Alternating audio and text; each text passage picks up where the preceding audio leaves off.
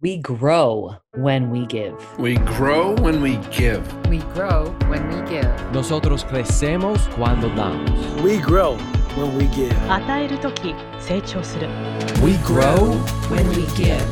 Welcome to ROG, Return on Generosity. I'm your host, Shannon Cassidy.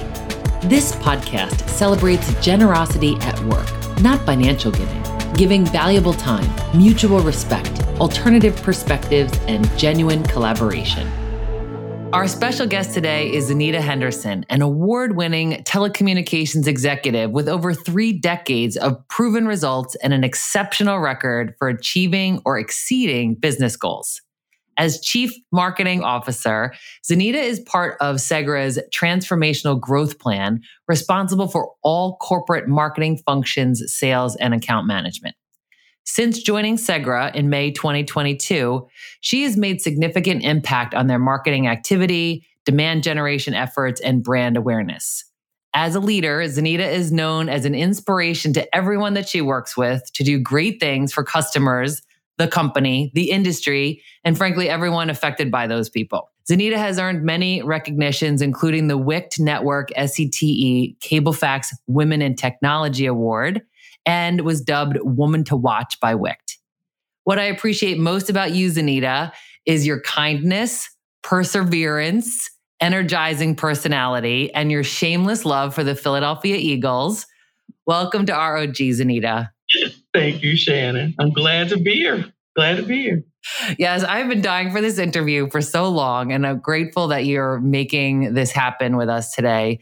I would love for you to just start for our mm-hmm. listeners. I mean, even those who do know you, Z, like, give us a little bit of your background. Mm-hmm. Where was Zenita born? And give us like the highlight reel. You got it. So, on that wonderful day, December the 18th, 1967, ah. in Germantown Hospital in Philadelphia, Pennsylvania, Zenita Henderson was born. Yes. so I was born. The medical professionals were like, I've never seen such an adorable human. My mother was all aglow. Everything was fabulous. Dumb. Exactly. Yeah. And I am an only child. So, you know, when once she had Oh, me, there was no, there was like, there's nothing else. I don't need to have another child. Why try again? right? I mean, come not. on. I'm not going to do any better than this. But anyway. anyway, so I was born in Philadelphia. Um, I actually am from the Germantown section of Philadelphia. I'm very proud of that. Um, and I like what I like to say is that I was there probably till I was about seven. Um, my uh, we did the Jeffersons. I love to say that we did the Jeffersons. We did a moving on up and moved into Montgomery County section of um, Pennsylvania. So in the Horsham area, went through all through school wanted to be a nurse because the reason why we even moved to the suburbs was because um, my grandmother unfortunately had a stroke and she was in a nursing home that was out in Plymouth Meeting. And so my mom kept driving out there. My um, stepfather was working for Western Electric at the time and um, out in King of Prussia. So she got to see something different. She saw something different for herself, and that's what she wanted. So um, that was Mhm. great. So in that area, from the experience of my grandmother being sick, she had a wonderful, wonderful, wonderful team of nurses that were around her. And that's what kind of formed where I wanted to be a nurse. My whole life journey was to be a nurse all through school. Went to vocational school when I was going to Hatboro-Horsham the last couple of years to become a nurse. That's what I wanted to do. And then actually was, um, had a job in insurance prior to getting into cable um, when I was like from like 16 up to about 17. Um, I worked in insurance for a little bit to use the medical knowledge that I had with insurance claims and you know and stuff. And then ended up um, my mom had gotten divorced. so I was, you know, going to nursing school. Then, she, then unfortunately she got divorced and my bills weren't being paid for. So I had to get a job. And so um, I had a neighbor who owned a cable distributorship and I went to Toner Cable. Um, which is still existing right on Horsham Road in Horsham. And um, God bless Mr. Toner. Um, both he and his brother now have passed away. But that's where I first got into the cable industry with the Toner Cable and then stayed there for about a year, year and a half. And then there was a job in the, there was a job in the paper for a customer service representative at General Instrument, Jerrold. Um, at the time, it was Jerrold, and I applied for it. Just think, oh, let's try it. You know, see, I'll go over here for the summer and work this summer job, and that ended up being a 28 year career. Right? Yeah, so I went from Oh my gosh. yeah, I went from being a, a, a receptionist at the t- toner cable and answering the phones and passing off sales calls to actually working at General Instrument as a customer service representative. So I was, I think I was 19 that year, and I turned 20 the next year. But it was funny because when I started, it was myself and Dawn Lang, and they put me in customer service. There was no, there were, there was no training.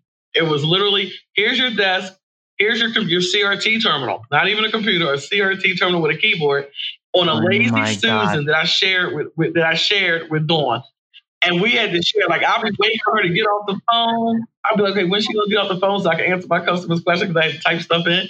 I had these accounts that right now don't even they don't even exist right now. They all been consolidated Wow. down, but just wonderful, wonderful companies and um, no training. I went from learning trying to give someone a needle to doing a 450 megahertz upgrade at you know at one at one of the the Monmouth County rebuild with a big old green ledger book, Yeah. no Excel spreadsheets, big No. green ledger book with Bosch Street, with the line extenders, line extenders were going in, what taps were going in, like Yeah. just not, knocking it off on a, on a big green ledger book, um, trying to do their rebuild down in Monmouth County, New Jersey. So yeah, it was fun, and and that, made it fun. And didn't you send customers or prospects like materials? Wasn't that part of what your job was? Well, for, for, for at, at the first when I first went into Jerrold, I was in customer service and I handled that, and then I went on to I handled MSOs in the southeast. Then I started handling distributors, um, and then and then ultimately, um, one of my salespeople who got promoted into international. I found out years later that how I got into international customer service was that when he got asked to take that role, he told them, "I'm not going to take it unless Zenita can go with me." So okay, so we had to figure out Mhm. international. And mind you, international sales at that time, there was no infrastructure for that. No one had like collected money for it. We had always shipped products in to the country. We had never shipped stuff back out. So we had to all learn how to do logistics. Figure I out was, how to do yeah, I was customer Yeah. service, logistics, finance. I was doing Oh the gosh. invoices. Like I was going to the local. Um, I, this is funny. To get product back out the country, to get carnets and stuff. No one in our company, not even our, our logistics person at that time, didn't even know how to do that. So I went home one night and was just talking to my mom, and I said, you know, I got to figure out how to get this stuff back out the country. I got this carnet. They want all these official signatures. She went, just go talk to your your, your the local representative, your state representative. And I went, oh. There you go, mom. and so I did. So I went, and at that time it was Ms. Binsky who had just gotten into office. and I went to go talk to her. and She thought it was the best thing ever because she had this young girl coming to her saying, I got this thing for my company for international shipments. And she thought it was like the best thing ever. And just say, no, no problem. Whenever you have shipments, just have it come through my office and we'll take care of that for you. And that's, she ended up being the one that helped me whenever we had international shipments until logistics figured it out. She would sign off on the paperwork and help me get it through the commerce department to get our shipments out quicker. So that was how we had to jump in and just like everybody was learning how to do it, how to do letters of credit, how to do the pro forma invoice, customs. My phone bill was ridiculous. My mother used to be like, "You, you better get someone to pay my phone bill." My phone was three hundred dollars a month because there was, you know, there was calls in the middle of the night. My stuff was stuck in customs. What's going on? And you know, yeah, it was crazy. Oh my god. I've never had work life balance. There is no work life balance. I've have not had that in the last thirty years. So well, it's a good thing that's not the topic of our conversation today, but isn't it right? And for all the people that you've mentored over the years, which we'll get to that in a mm-hmm. minute, I can only imagine that that topic must come up all the time. you just gotta learn how to balance it. And you know, and in our industry, I mean, thank God we're in an industry where our worker, our coworkers end up becoming your friends because you're spending so much time with them. And Yeah. you know, probably 70% of my friend base and literally 100% of the people who are really close to me are from the industry that I've known for years. So um, you Mhm. just end up it ends up just blending together where you don't even you don't even notice that it's that, that, that it's happened. It's, it's part of your life. So I want to go back to you helping your grandmother and observing the nurse care that she was receiving and then that just like igniting something in you about wanting to be a nurse like just what did you see what, what were you thinking Yeah, my grandmother was so independent. And to see Mhm. her have a stroke and not be able to take care of herself, I think even at that age, I knew that she would never want anyone taking care of her, washing her, you know, doing her hair. That was just not what she would have wanted. But she had the most wonderful. We ended up hiring this woman um, when we thought we were bringing her home to Mrs. Stallworth, who was amazing. I still remember her name. She probably dead and gone now. But uh, Mrs. Stallworth was so loving with my grandmother, was so careful. And like would talk to her even when she was in her coma. She was in a coma for the first um, few months, and then she came out of it. But my grandmother, when I saw her when she did open her eyes and she was cognizant and knew what was going on, but she had probably had had this relationship with, with Mrs. Stallworth even when she was in her coma because she wasn't all freaked out. She was so calm Right. because she knew that she was being taken care of, right? Had heard her And voice. She heard her voice. She kept my grandmother, you know, other people in the hospital, you hear about them getting those sores and being really sick and not being taken care of. My grandmother never had a sore. My grandmother had these beautiful pink nightgowns, and my mom bought beautiful nightgowns and stuff for her. Like Mrs. Stallworth took such good care of my grandmother that I think that's what stayed with me with that. I wanted to be able to take care of people like that too. So, how does that translate, Zenita, into what you do today? Because I Well- mean, I have the privilege of getting to see. I mean, here here's a vision for our mm-hmm. listeners to just capture. Imagine being Zenita and walking into a room, and everyone who looks your way lights up. Like everyone that I see notice you. They're like, ah, "Oh, Zenita," ah, you know, and like you just have that. And I I do the exact same thing when I see you. So like like how do you translate that like desire that you have had to be a caregiver into what you're doing now Well, you know, I asked my boss about that um, before, but I think it really comes from your inside. I do have to say that all of us have had lives that were interesting, and I definitely have had a very interesting um, life as far as yes, um, growing up. You know, I was born in Philadelphia, but my mom, you know, had, had was uh, my father died a few months after I was born, so she was single for a little bit, but never really single. My mom was married four times. So my mother was definitely she got married, did not date, right? I never, you know, I never saw any of her dates until like, guess what? I'm getting married and me. I'm like, what? Okay. But um, so she was always very protective of me in that respect, right? And I had a very, very close relationship with my mother. And I do have to say that my mother and the three gentlemen that she was ultimately married to after my dad, we had great relationships, right? And so I, I've been, I have been loved. I absolutely can say my mom thought there was no other person. No, nothing was. I was the priority, and not. I don't think it was even only because I was the only child, but I just definitely have always had a very confident self assurance about myself because I've always been loved, right? In in that cocoon of love. And I do think that has a lot to do with it from an early age, as well as, you know, my mom said when she told me to kindergarten, you know, most, most kids be like crying, don't leave me, don't leave me. And I was like, bye, talk to you later. I see you after school. You know, um, I just been very independent as well. So I got that spirit as well as just knowing that the confidence that I knew when I went home, my mom was going to be there. I knew if I was going to get picked up at a certain time, my mom was going to be there. I didn't have any of that. None of that was going on.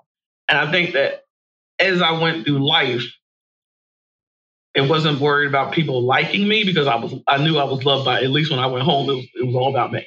So I think that has a lot to do with it. I think that um again seeing my grandmother being taken care of and I wanted to be a, a, a caretaker and, and take care of things and um and take care of people. Um, I think when I went to work at this job, I did ask my boss that years later about, you know, how did I go from nursing to this? And he goes, well, you know what? You're taking care of people in a different way now. Because I did take my customer service job probably a little bit more, a little further than what it probably needed to be taken.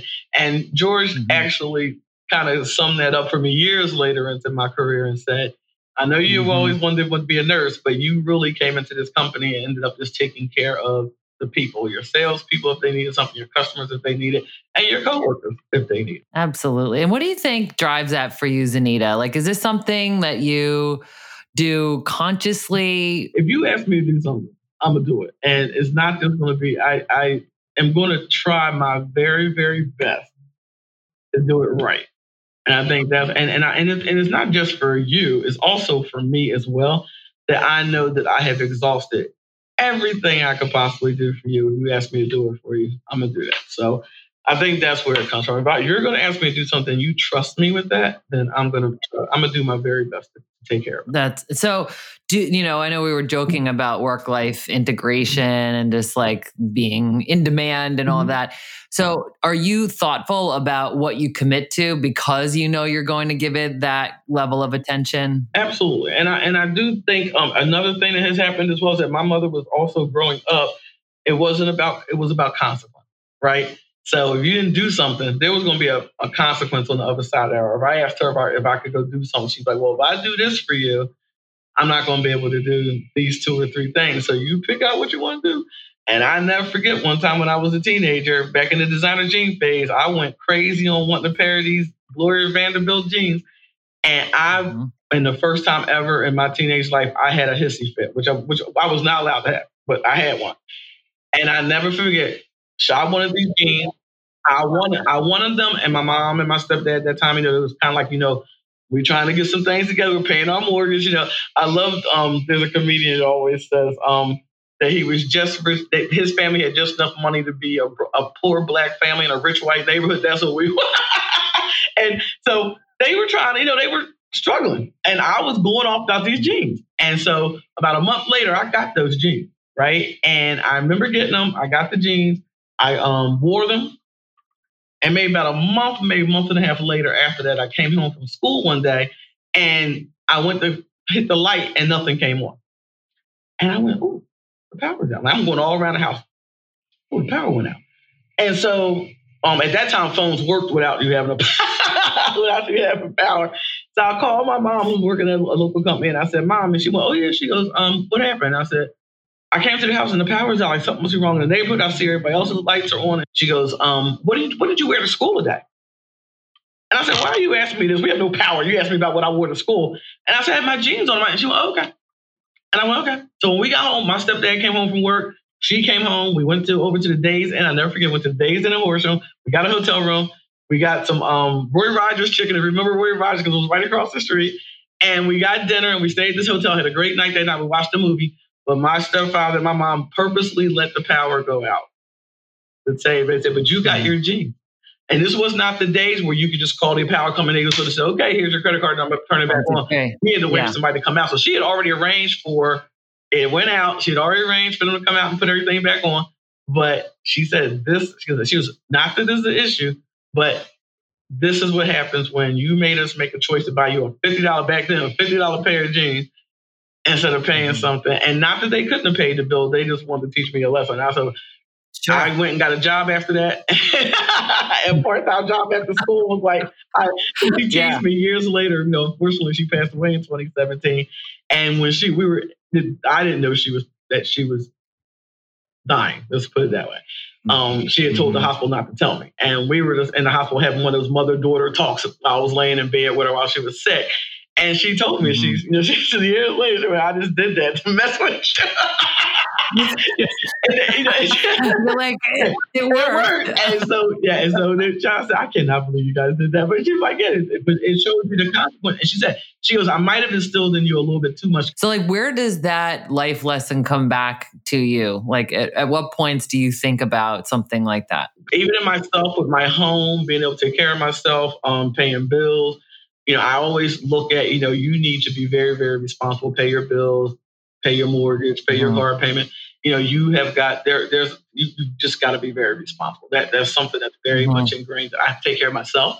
Um, and mm-hmm. be able to maintain myself. So you have a lot of wisdom mm-hmm. that you have gained from your mm-hmm. mom, from the multitude of people mm-hmm. that you've absolutely shared experiences with in life. Um, curious to hear some of like you know the greatest hits, like the Zenita Henderson. Here are some of the things that I think about all the time. This is one of them, I think, the one that you just shared with us. That is yeah. one of them. Um, I definitely have to say that I had a conversation with um, with Maria Brennan. So Maria Brennan, for those listening, is the president of the WICT network um, before I was getting ready to get one of my really big awards in the industry. Um, and she called me down to DC and just wanted to talk to me because I, you know, I have had a wonderful career in the cable industry. I evangelized it everywhere. I love the body of work that I've been able to do. I love the opportunities as an African American woman that I was able to get in this industry and the jobs that I was able to get. I mean, I was young at, back then and had responsibility for a lot of stuff that and was behind the scenes of a lot of things that have happened in our industry through the Jerrold GI Motorola. Ultimately, I was it was ARRIS when I left there. Now known as CommScope. Yep. But I was very fortunate to be on the back end of a lot of really cool um, technology innovations that have happened over the years. I was there, right? I, I had a cat a catbird seat to all of that, supported it, was there in, in one way or another, was in the mix with all of that. Very proud of it. Um, but again, like I say, I never was the type to be like, ah, I'm here, you know, and making a big show of that. It's just not my style. It's, it really isn't. People are surprised about that, but it really isn't my style. Um, I am very shy, believe it or not. And I hate public speaking, but I've gotten past that. and um, but I remember Maria calling me down to say just that that I had been in the background way too long, right? And that I needed to start owning my stuff and the things that I've done because I really was a person of like, you know, I've been doing all this work, people will notice it. Eh. Yeah, my executive team knew it, right? But then when I was Mhm. at ARRIS and that last year when the last two executive, I was very blessed that through my career, the salespeople who I work with, the sales executives I work with, was my senior team. Right up and from the time I was 19, probably up until I was about 40 something, which is unheard of in this industry, right? But when we got purchased, um, but the last purchase we went through, two of our my last two executives left the company. They they were like, okay, we're leaving to pursue other opportunities. And when that happened, I had to reinvent myself because the people at the new company didn't know me. The people from ARRIS, they probably heard of me, but they didn't know me, right? And so you had to start reinventing yourself. And that's when I learned it was that the people that was there with me through all that whole career span, they all knew the work I did. The people at Motorola knew the work that I had did. You know, I had a great reputation um, all the way through my career, but it wasn't anything that was done outside the walls of my organization. And that's what woke me up. And so it was Maria calling me to the carpet to say, you need to start stepping up and doing this. And we know you're getting ready to get this award and things are going to start happening for you. And then it was also Yvette Kanouff and Nomi Bergman and, and Jennifer Yohe and all of those guys that kept pushing me to do things. Jennifer Mhm. Yohe called me one day and told me that she wanted me to, you know, you need to join WICT and be, and, and then ultimately she wanted me to run for president for WICT. I was like, oh no, I can't do that. And she was like, you, you, know, you need to do this. So Jennifer was like pushing it. My mom didn't talk to me the whole weekend that um, I had told Tracy that I wasn't going to do it because I just had so much work to do at work. I gave her some crazy excuse. And I told my Uh-huh. mom that I was not going to do it. My mother didn't talk to me the whole weekend. Then I Oh. got to work that Monday and was talking to Bernadette, and Bernadette got me in her office. She kicked me out of her office and told me, go call Tracy back and take and tell them you'll be president of WICT. and so and that's what made me do it. And I called Jennifer and said, Yeah, Jennifer, I'm gonna go ahead and do it. Because my mom wouldn't talk to me the entire weekend.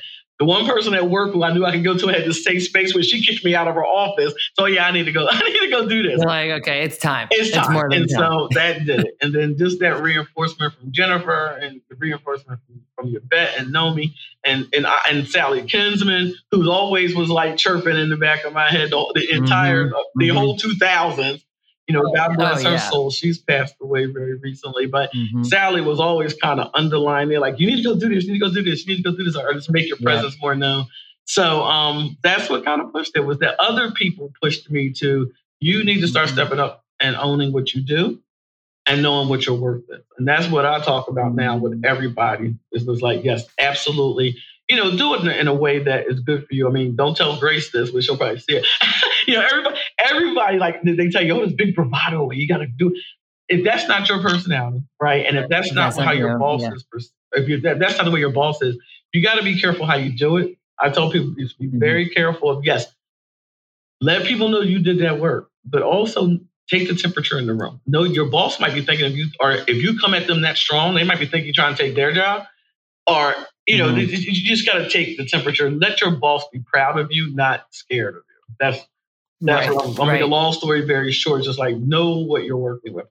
You know, you can get a boss that's kind of like, oh, she's trying to overstep me or trying to disrespect me, but do it in a very Mm-hmm. let people know what you're doing, but do it in a very respectful. Absolutely.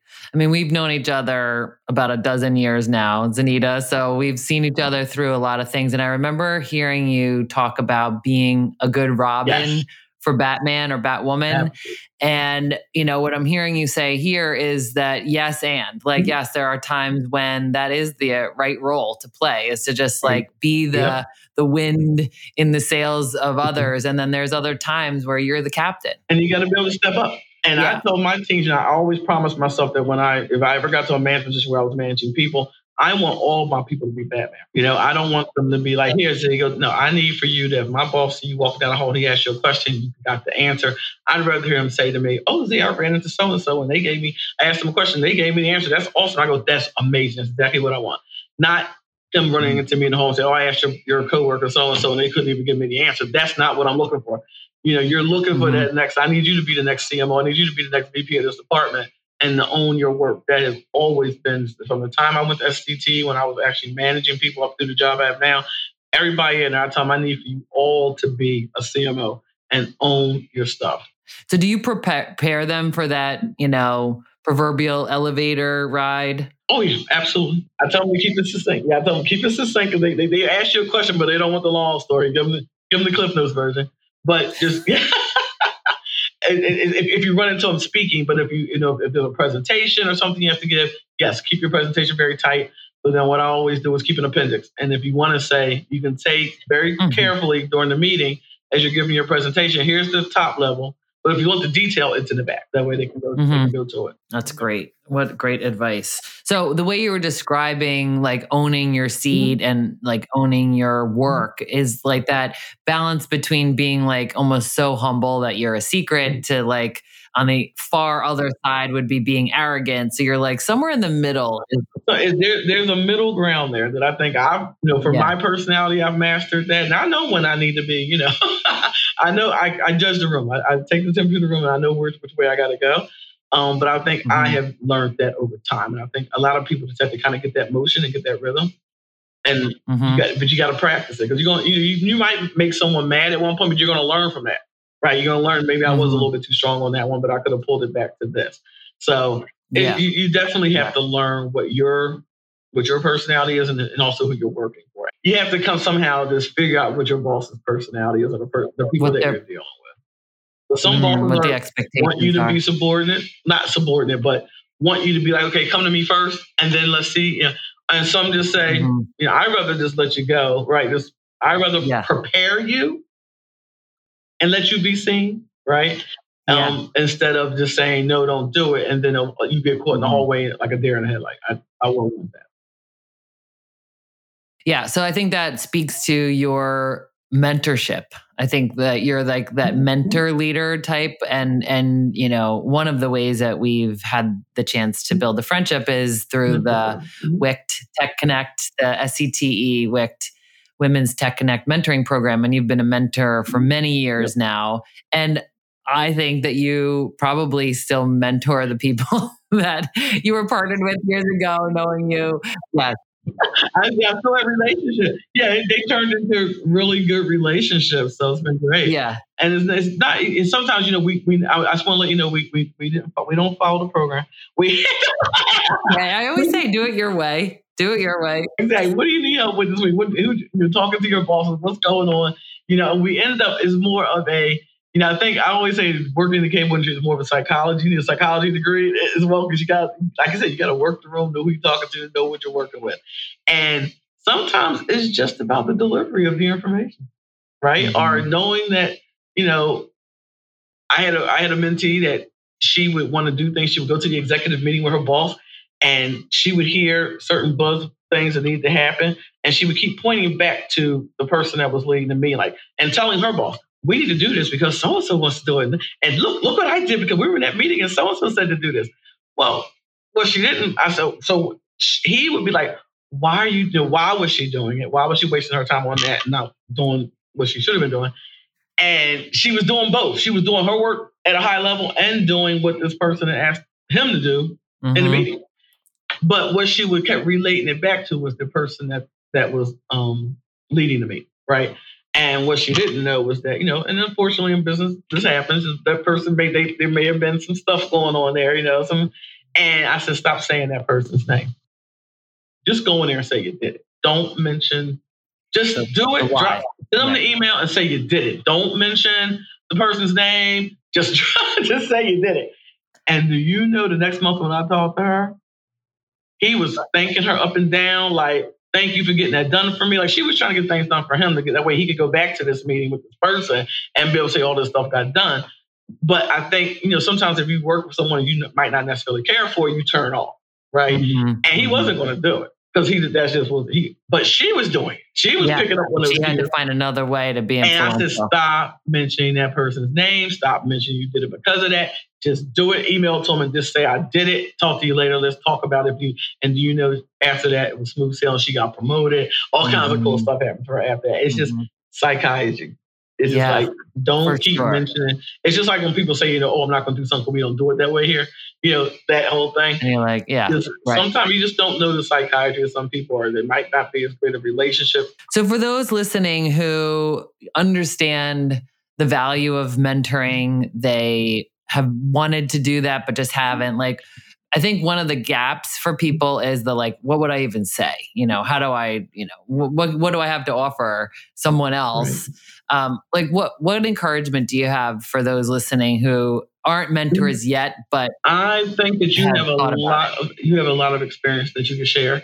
It's not just um, you don't have to do the talking. Listen, let them. You know, let, read the. You know, we read the book. We do. The, we go through the questions, but find out what's happening in their day, right? And you, and if Mhm. you've been in the industry for a long time, you've had those same issues. How they're looking for you to tell them, how can I work myself out of this situation that I'm in right now?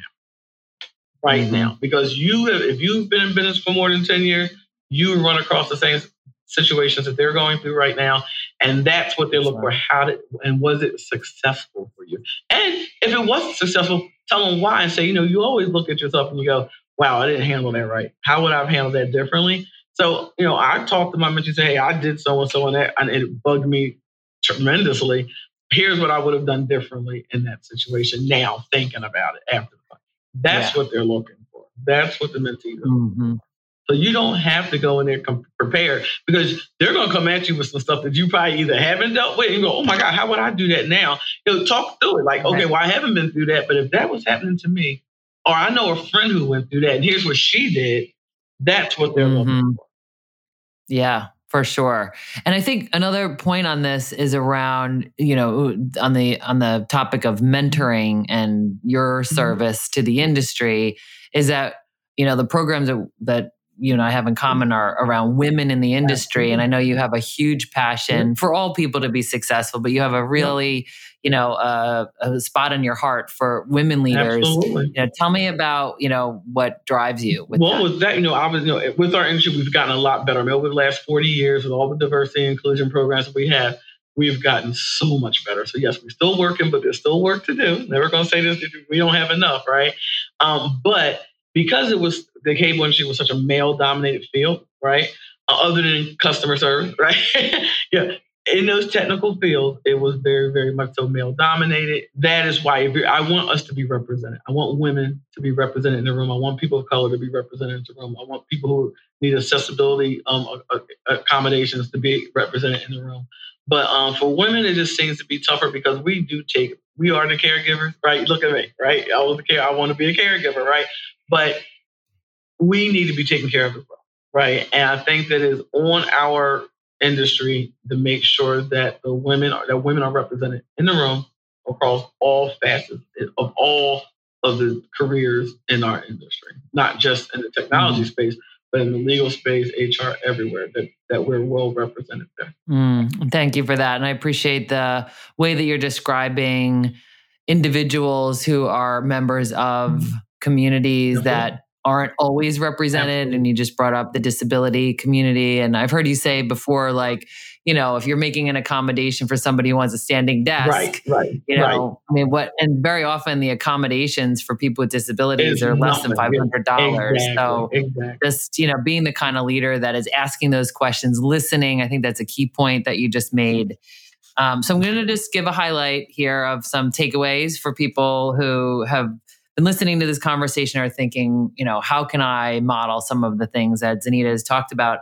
so one of the things you mentioned was about being loved and and and knowing that you were loved and how that enabled you to be confident and not be as preoccupied with being liked so I just think for those of us listening, just think about like who do you love and who loves you and how can that be fuel for you.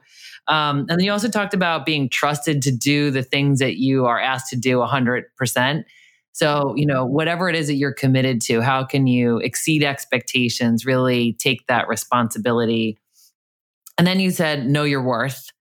I mean, that's something that all of us, I think, can benefit from contemplating more of like the value that you bring and not just the things that you enable with the outputs and the results, but just like how you affect an environment just by being yourself.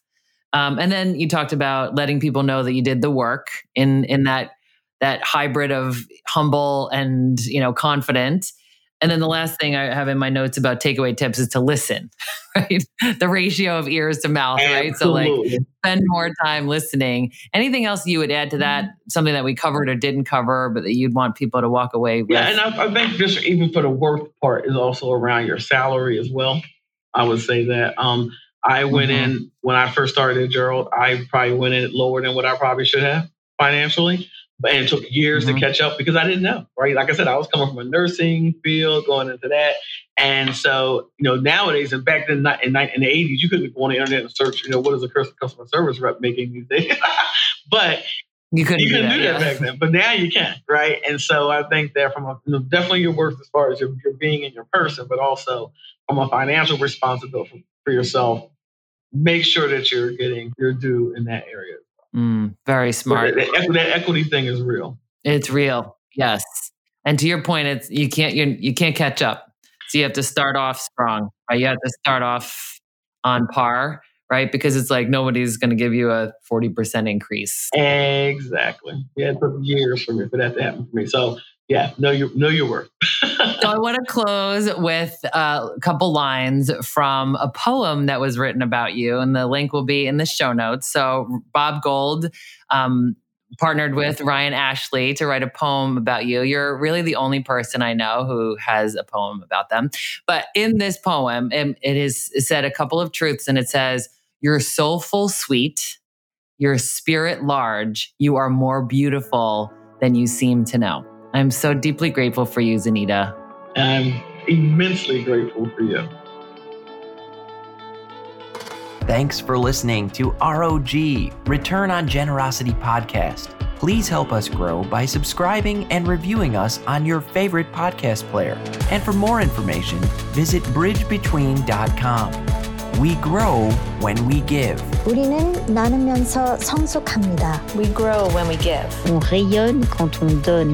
We, We grow, grow when, when we, we give. give.